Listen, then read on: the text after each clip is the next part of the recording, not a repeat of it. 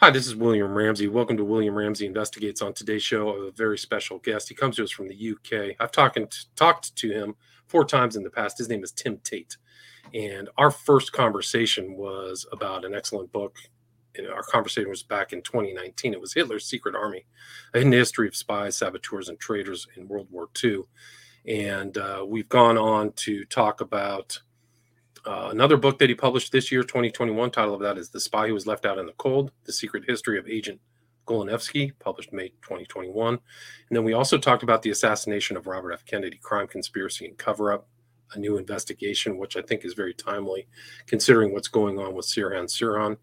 And then we also talked just last month about a documentary he made uh, titled Dirty Little Secrets, was really about kind of the secret use of biological agents and warfare in North Korea that I'd never heard in the United States. So it's it seems like that was something that was a memory hold. So that was really a fascinating interview. But today we're going to talk about a very uh, sensitive subject. We're going to talk about child murder and pedophilia and child pornography. So those themes are very dark.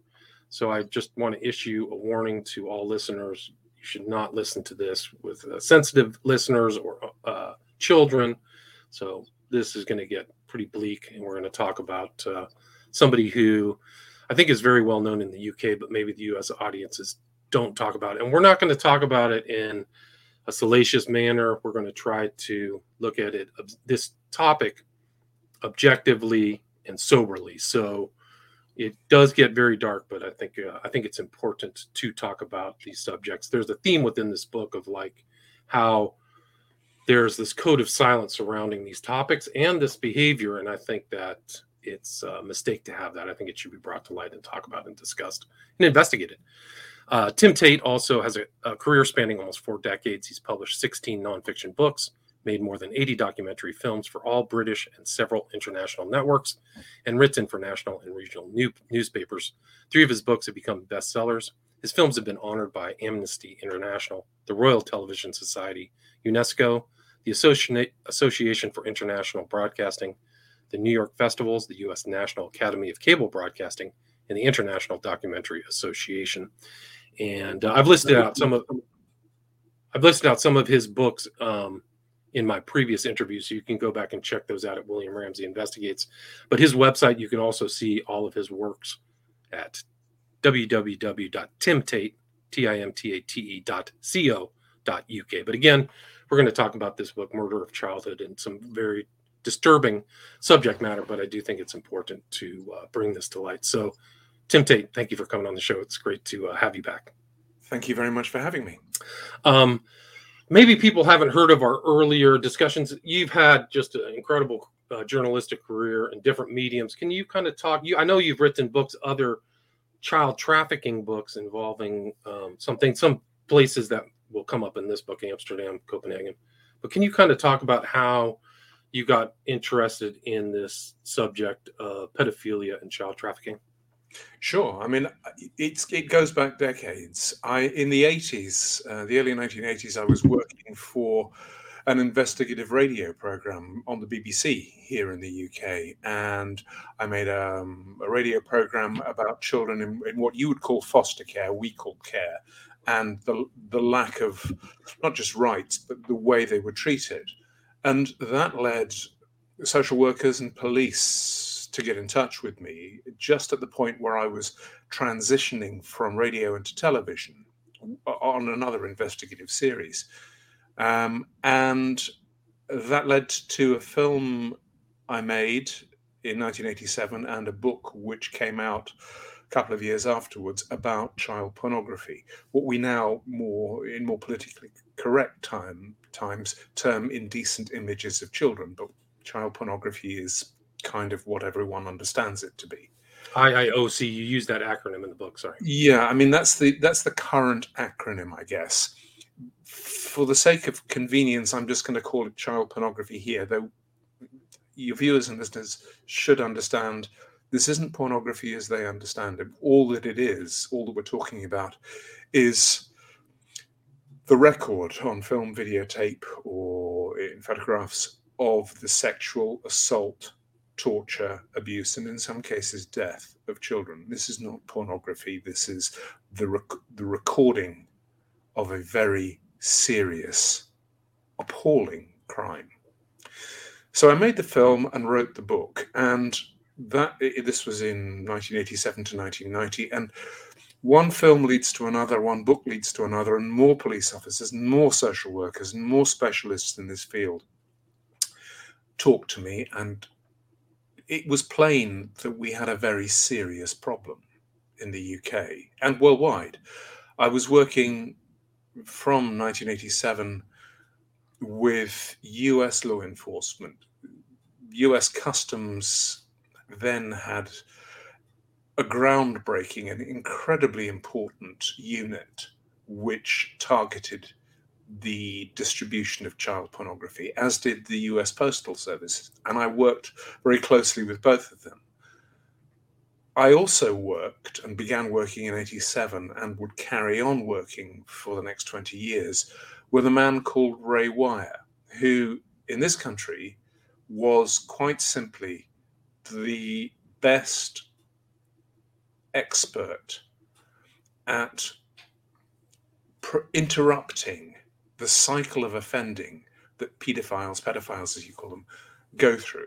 And and you know, Ray was Ray was utterly untrained in a formal sense. He wasn't a psychiatrist, he wasn't a psychologist, he was a former prison probation officer.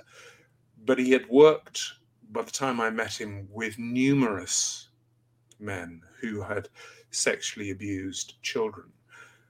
In prison, he'd worked with them and had realized that there was a major problem. This is in the early 80s, because in the UK then, what we did, if we caught men who sexually abused children, is we threw them in prison for two or three years on the assumption that somehow throwing them, throwing them in prison would prevent them from reoffending when they emerged, when they were released.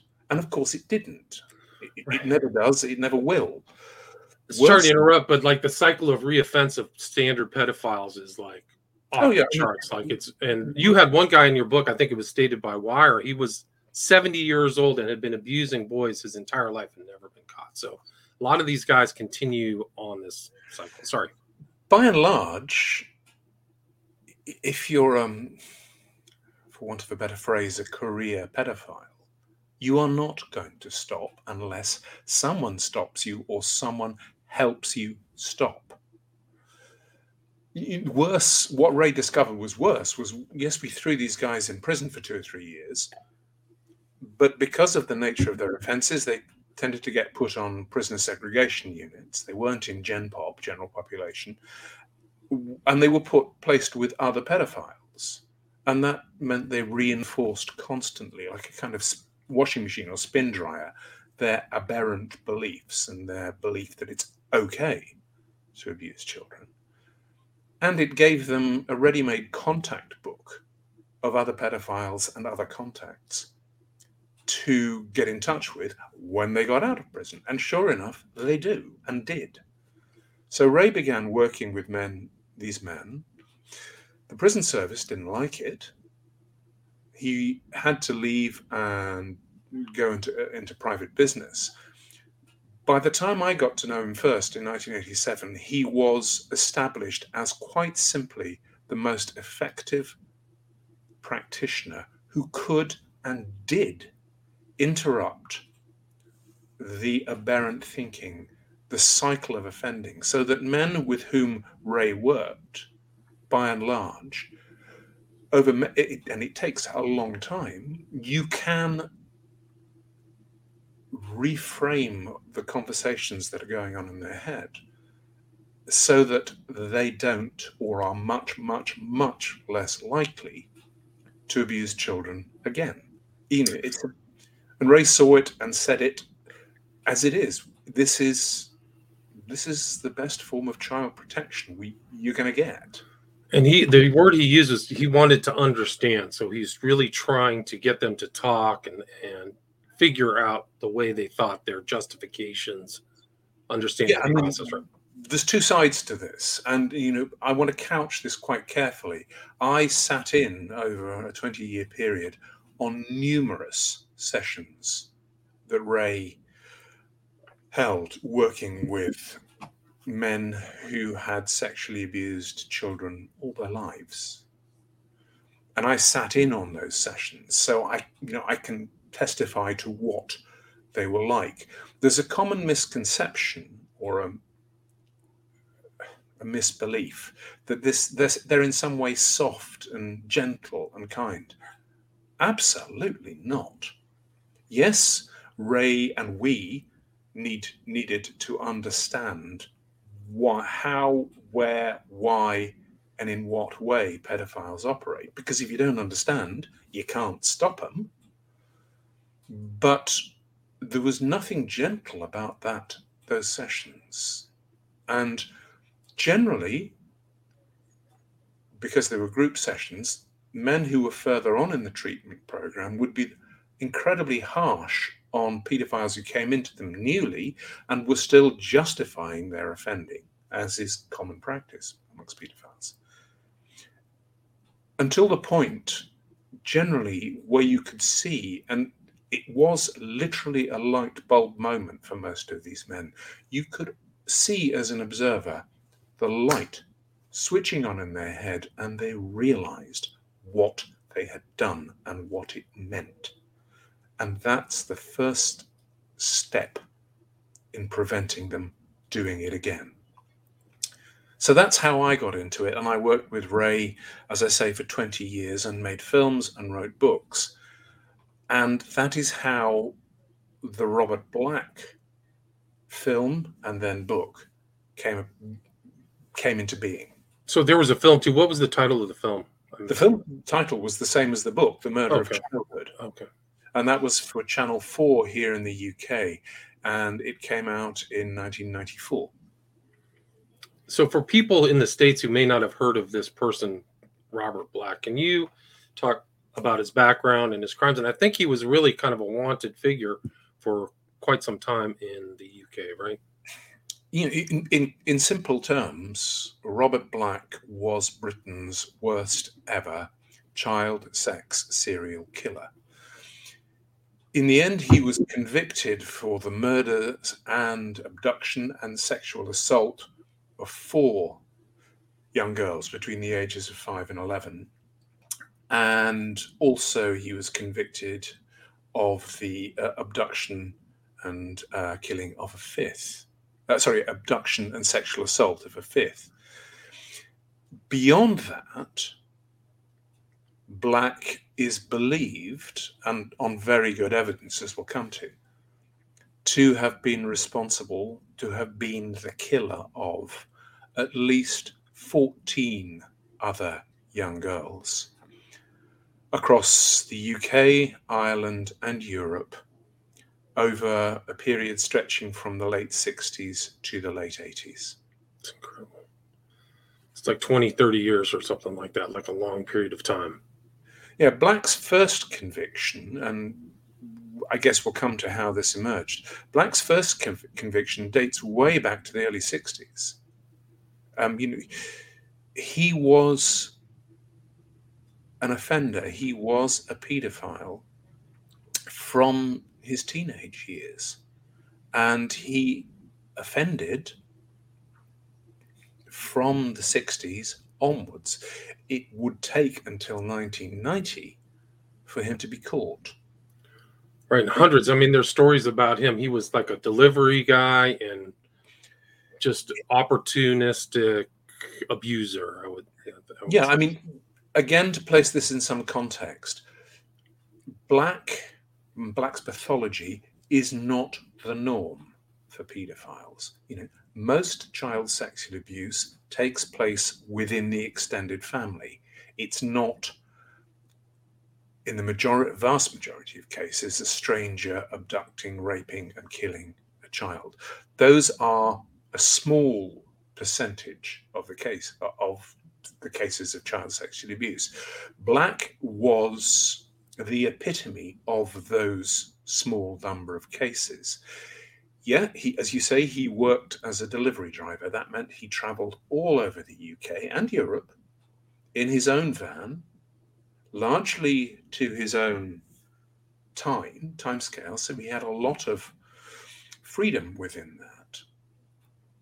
And being a delivery driver, being a van driver, gave him almost invisibility. I mean, if you think about everyday life, wherever you, you or your, your listeners and viewers are, what do we see every day that we barely notice? We see delivery vehicles. And, you know, we don't notice them, do we? Black. There's, there's so many here, Amazon and all these other new companies. Well, I mean, in, in Black's case, there was no, these, bear in mind, this is the 70s and 80s. There was no logo on the side. It was just a plain van. Um, and no one takes any notice of those. And he used that, the invisibility, the anonymity that that gave him. He would search carefully for what he deemed as suitable victims and would rehearse it, would plan it out, would test it. And when he deemed the time right and the circumstances suitable, he would grab his victim, bundle the child into his van in, a, in the space of five, ten seconds. That's all it took each time. There was one, I think you mentioned there was one victim. Her name was Susan Maxwell, was out of sight of her family for like a minute and a half. And that was it. Yeah, that's and that's that that's the norm in blacks criminal history. I mean, in some cases, it's even less than that. It's a matter of 30 seconds. And that's all it takes for a big, powerful man to grab, to snatch a small child, throw her into the van, and speed off. I mean, that's all it takes. You know, and he did this up and down the country, and it appears in Europe for decades. And for decades or for years, the police came nowhere near catching him. But they knew that people were disappearing, right? They didn't know who the perpetrator was, or kids were disappearing. I mean, the big, what were known at the time as the big three cases were the case you mentioned, a young girl called Susan Maxwell, another girl called Caroline Hogg, and a third girl called Sarah Harper.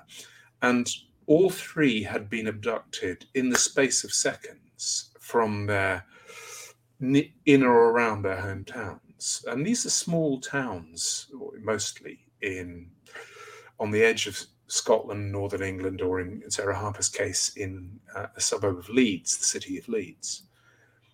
And their bodies were found Many weeks later, hundreds of miles away in a different part of the country, in what became known as a triangle, an area in which he he dumped the bodies, and you know the the, the hunt at the time for the abductor and killer of Susie Maxwell, Caroline Hogg, and Sarah Harper was a massive, massive nationwide manhunt in the UK, but it got absolutely nowhere. And how did he end up getting uh, caught? How did he end up getting? I mean, you think that he went through the Scottish system too. I found that to be curious. Like they had something Edinburgh Procurator Fiscal, like something back from the Roman era. He went through that. Yeah. Scotland has a very different legal system to England and Wales, and yes, the Procurator Fiscal kind of equivalent to a DA in the States, except they're not elected officials. Um, yeah, he had a record dating back in the Scottish system because he had grown up in Scotland. And that, as I say, went back to the 60s. Um, and then he'd moved to London. How did he get caught? He got caught, as is depressingly often the case, by chance. So in the summer of 1990, he's driving his van in the uh, in the area known as the, the Scottish borders. That's just above the border with England. And these are small, rural, quiet communities. And he is seen abducting a very young girl, like a six year old girl. Someone catches sight of her feet disappearing into his van and raises the alarm, calls the police. By the time the police catch up with this van, it's outside the little town, outside the little village. And the, the van is stopped. The policeman stops the van and he tells Black, who's the driver, to open it. And he looks in the back. And at first he sees nothing.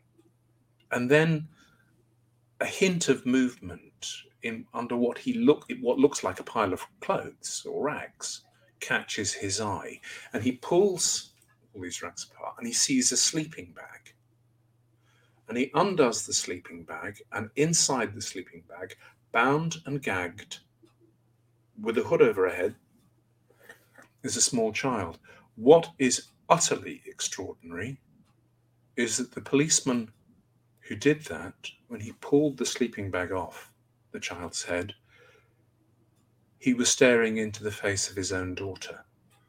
What? Wow, that's incredible. He didn't know. He didn't even know she was missing. Wow, that's incredible. Um, Black had Black was caught red-handed. He had sexually, in the time he'd had, he'd already sexually assaulted this child, and he was caught in the act of abducting her.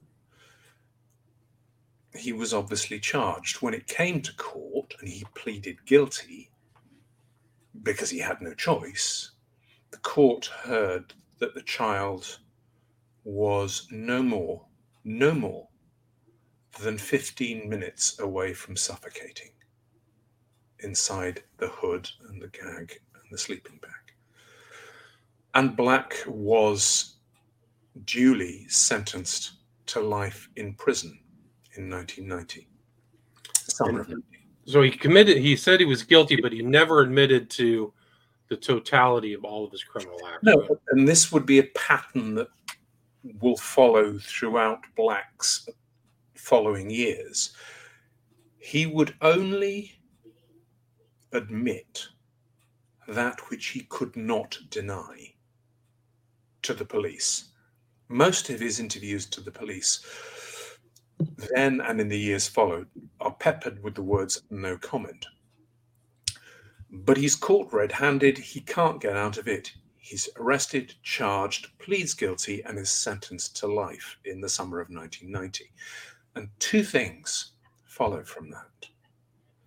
The first is that the police here look at this man and say, he's the prime suspect for not just for the big three killings, which have never been solved Harper, Hogg, and Maxwell,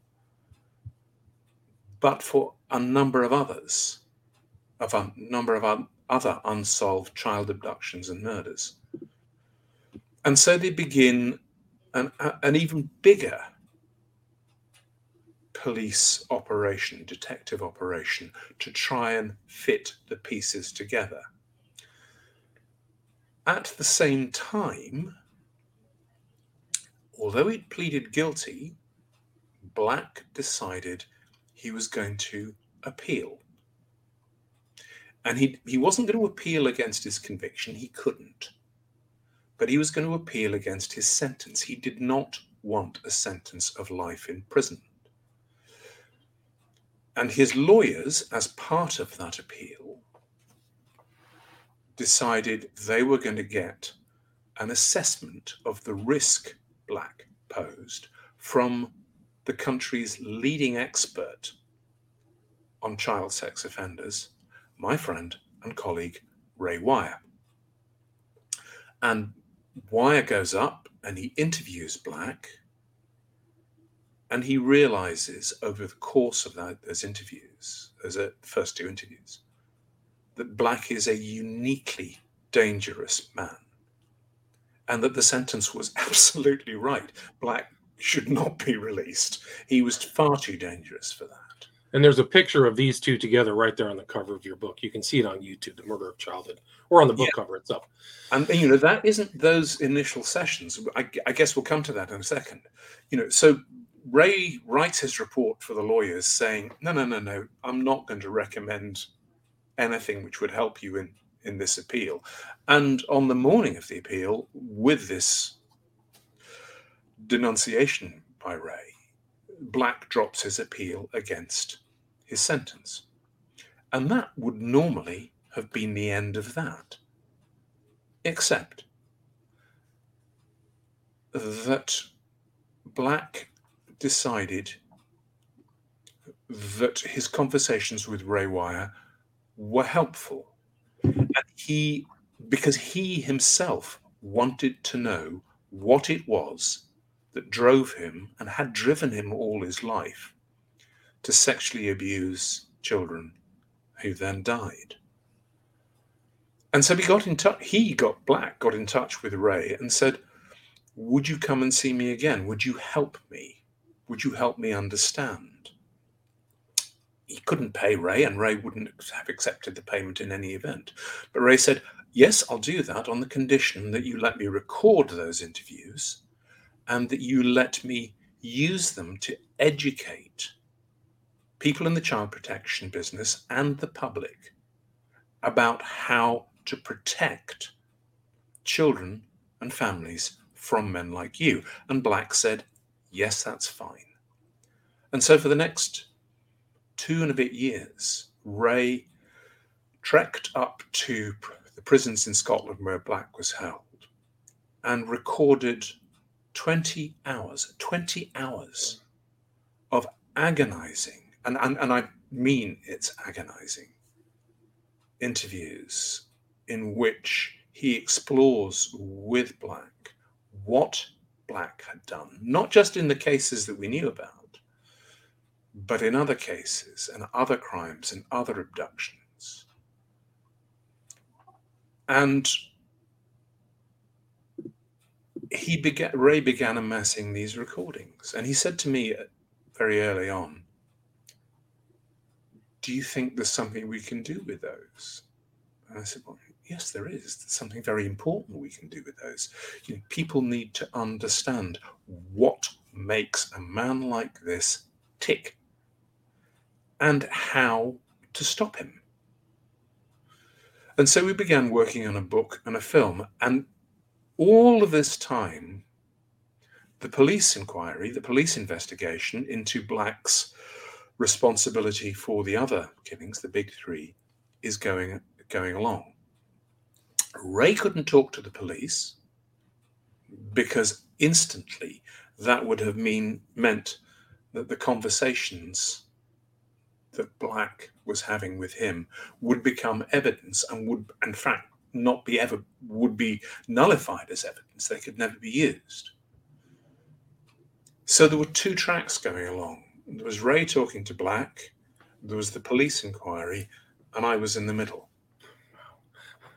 And unfortunately, Ray passed away, right? He passed away in 2008 from a stroke. So, yeah, I mean, Ray died after an extraordinary lifetime of the most remarkable work. And the book that we wrote, as you see on screen, is about his work as well as about his work with Black. And it's about the prejudices and the unthinking hostility of both politicians and the press and the public to working with paedophiles and how that makes children far more unsafe. As Ray kept saying, and I've kept saying all the at the same time, and we said together to anyone who would listen, the best way to protect children is to understand how paedophiles operate and what makes them tick. And, and if you don't do that, you don't stand a chance. And I think there was a part in your book where like somebody did an inquiry into Black and externally he showed no psychological you know uh, imbalances or something like he was he was externally when they talked to him normal, right? I think it was one of the Scottish. Yeah, I mean, Black Black was clinically and legally sane. No, we can have a discussion about how sane you have to be to want to do this to children, but legally and clinically, Black was sane.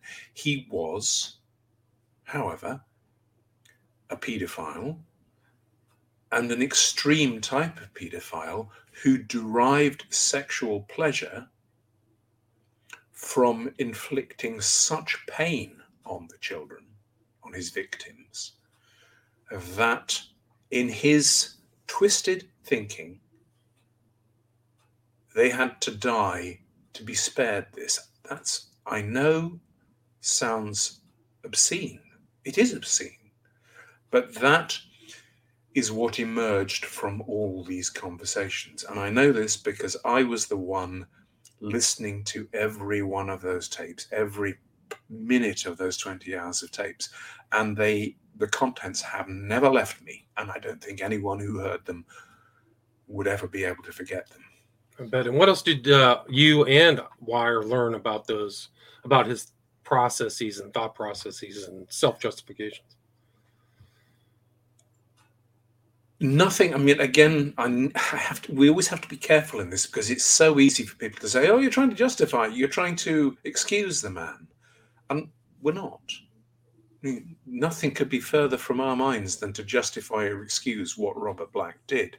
However, we were able, and Black was able, which is what he was after in the first place, to understand how he had got to that point. What strands of his life and experience had led him to the point where he abducted, abused, and killed children.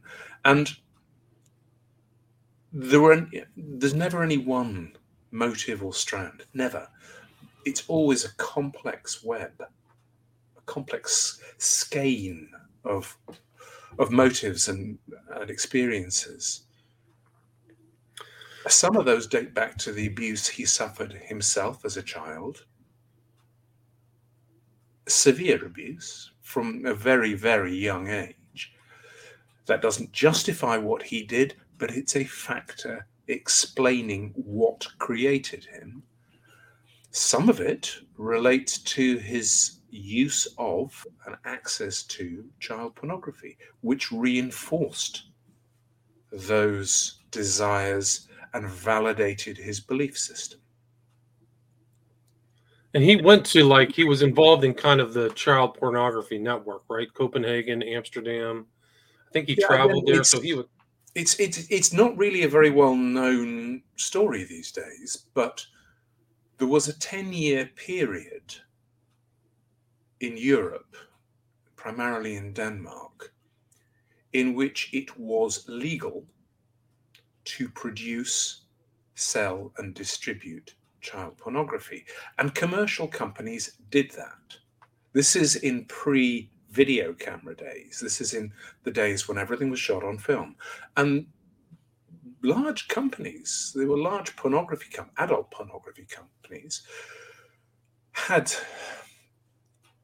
divisions, had units producing child pornography. And those films and magazines were shipped around the globe.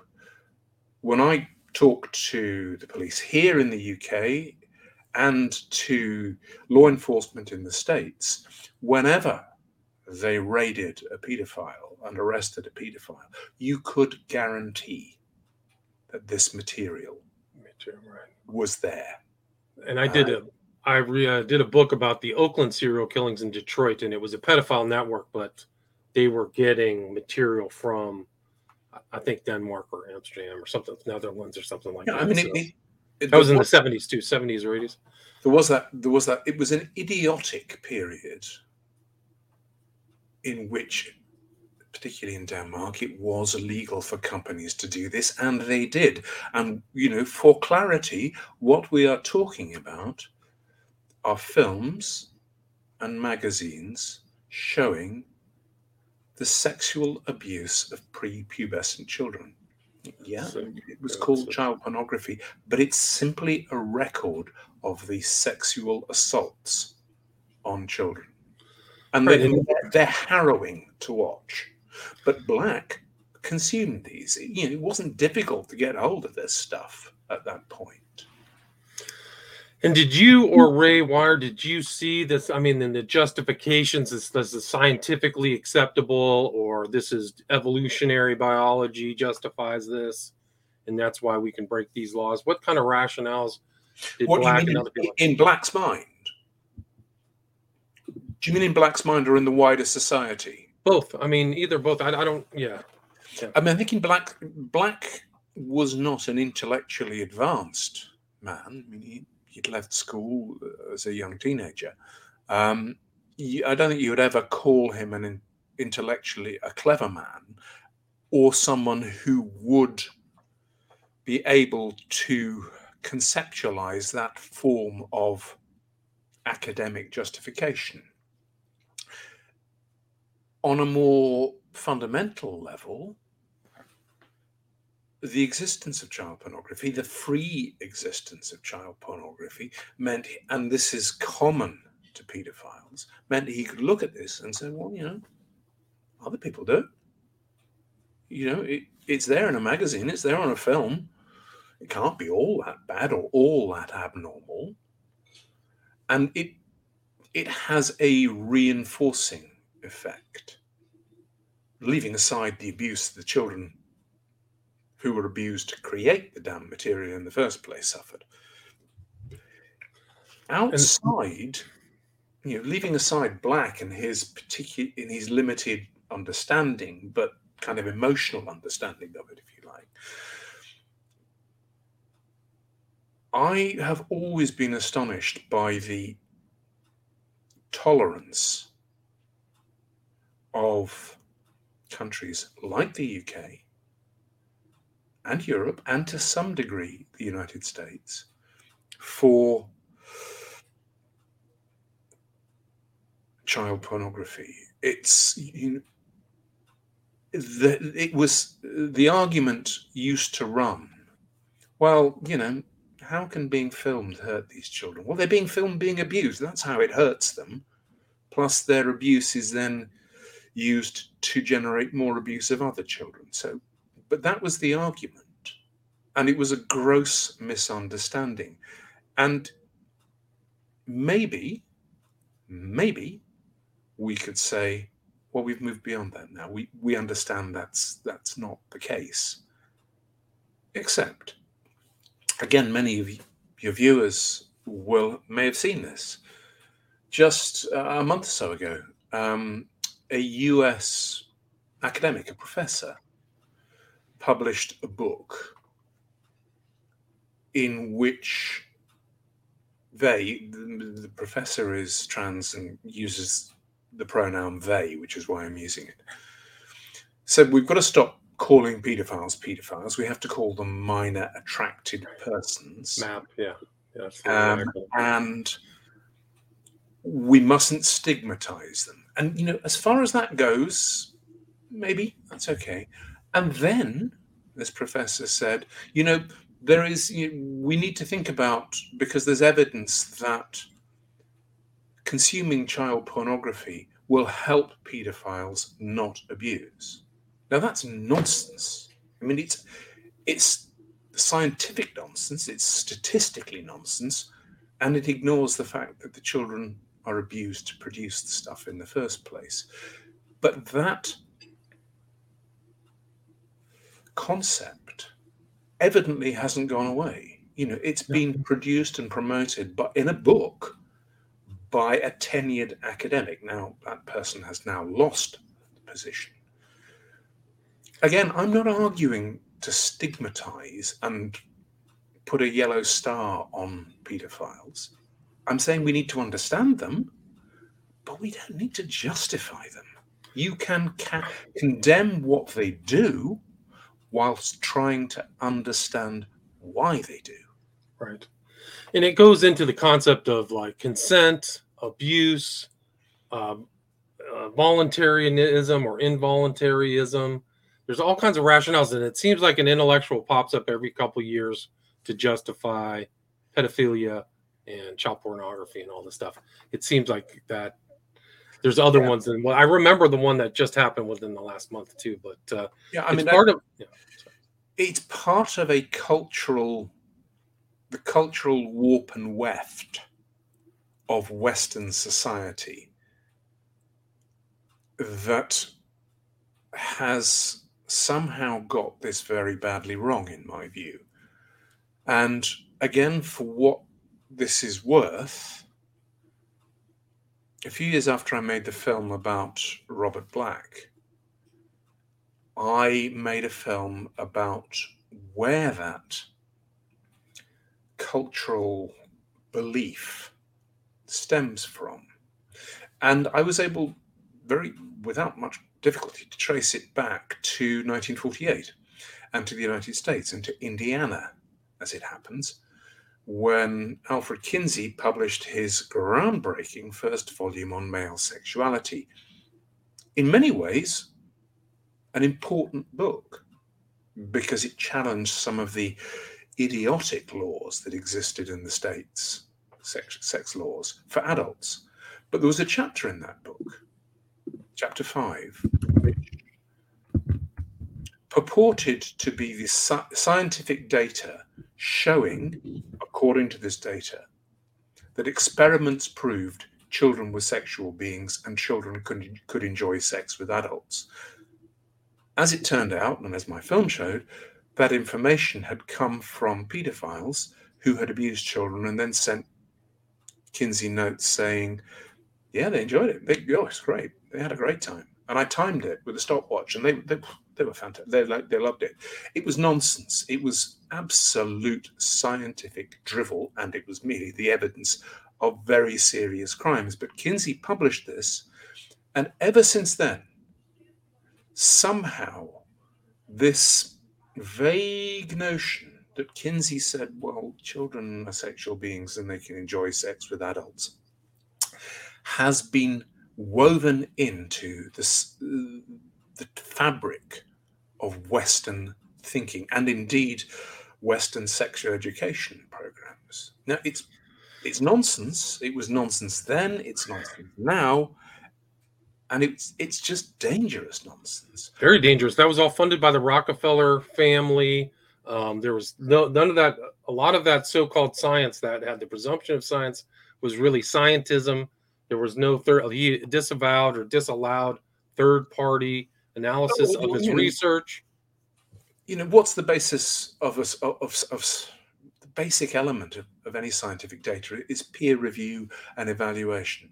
You know, in the case of the paedophile data, Kinsey merely got reports from men who were sexually abusing children and timing what they did, sent these written reports to Kinsey, and he published them as fact. You know, there was no attempt to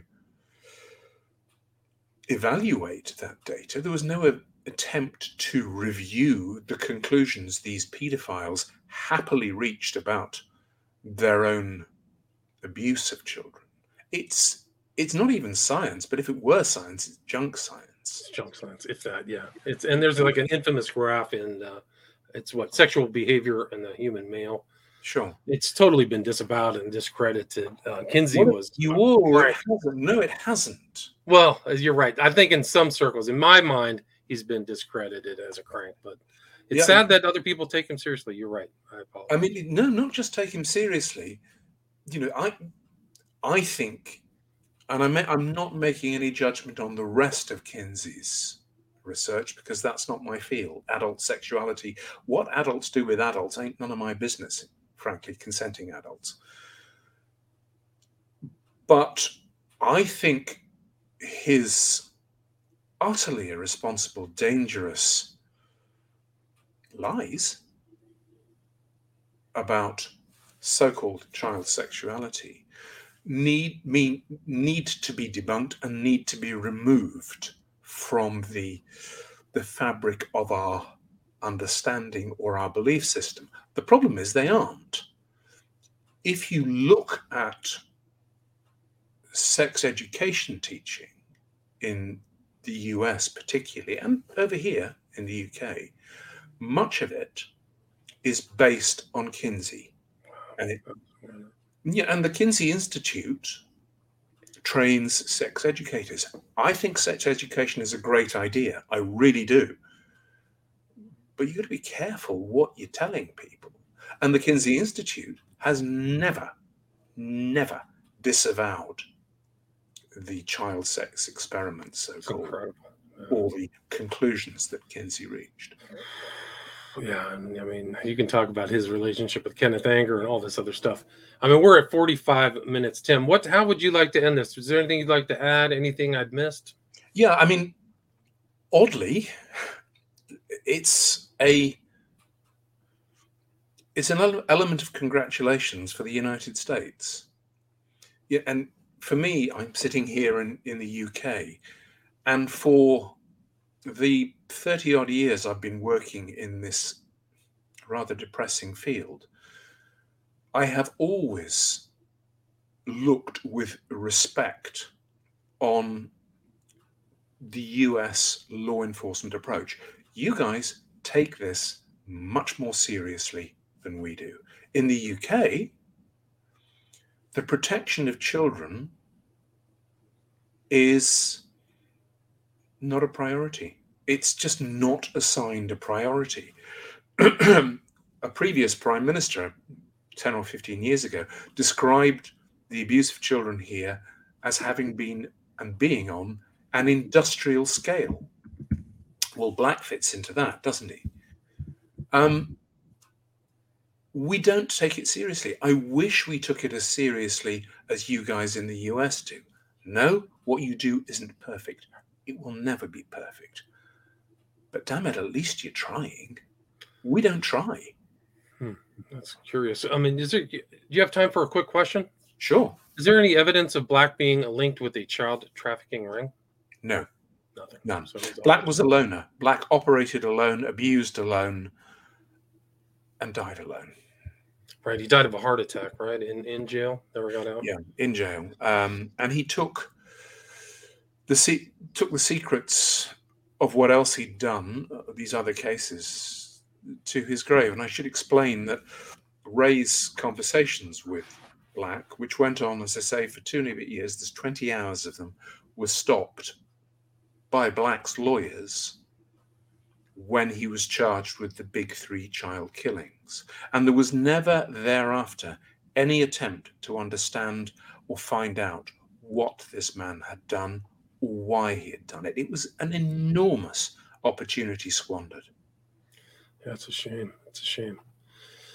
Oh, yeah. It's a really disturbing story. Again, the title of the book is where's the best place to get it? Your website? Do you do you sign author copies or is it through Amazon? I mean, I can I can I can sign author copies. It, it's available on Amazon or in bookstores or wherever whatever Barnes and Noble. Is Barnes and Noble still going? Yeah. Um, uh-huh. Okay, good, great. Um, it's available. Um, it's in print. We wrote the book originally came out in '94. This new edition um, came out uh, in 2018, and it's updated, so it has new information. And some of that is addresses what we've just talked about about how little we have learned and how little we care to learn in the UK. And I think the intro has from uh, Ray Waters' wife too, who has an intro too. So she contributed some of her information. And again, the title of the book is The Murder of Childhood Inside the Mind of One of Britain's Most Notorious Child Murderers. And the author again is Tim Tate. His website is www.timtate.co.uk. And do you know if the uh, documentary that you did about the book or, or Black is still available online? Uh, it's available on my website. Okay. Um, it's it's not a, it's not on Channel Four. Doesn't, doesn't maintain that, films that old, but you can view it on my website. Um, uh, along as well with the documentary on Kinsey, should you want to watch that.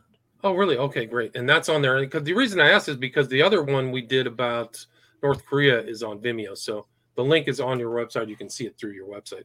Thanks so much for your time, Tim Tate. Really appreciate it. Thank you, William. All right, take care. Stay there.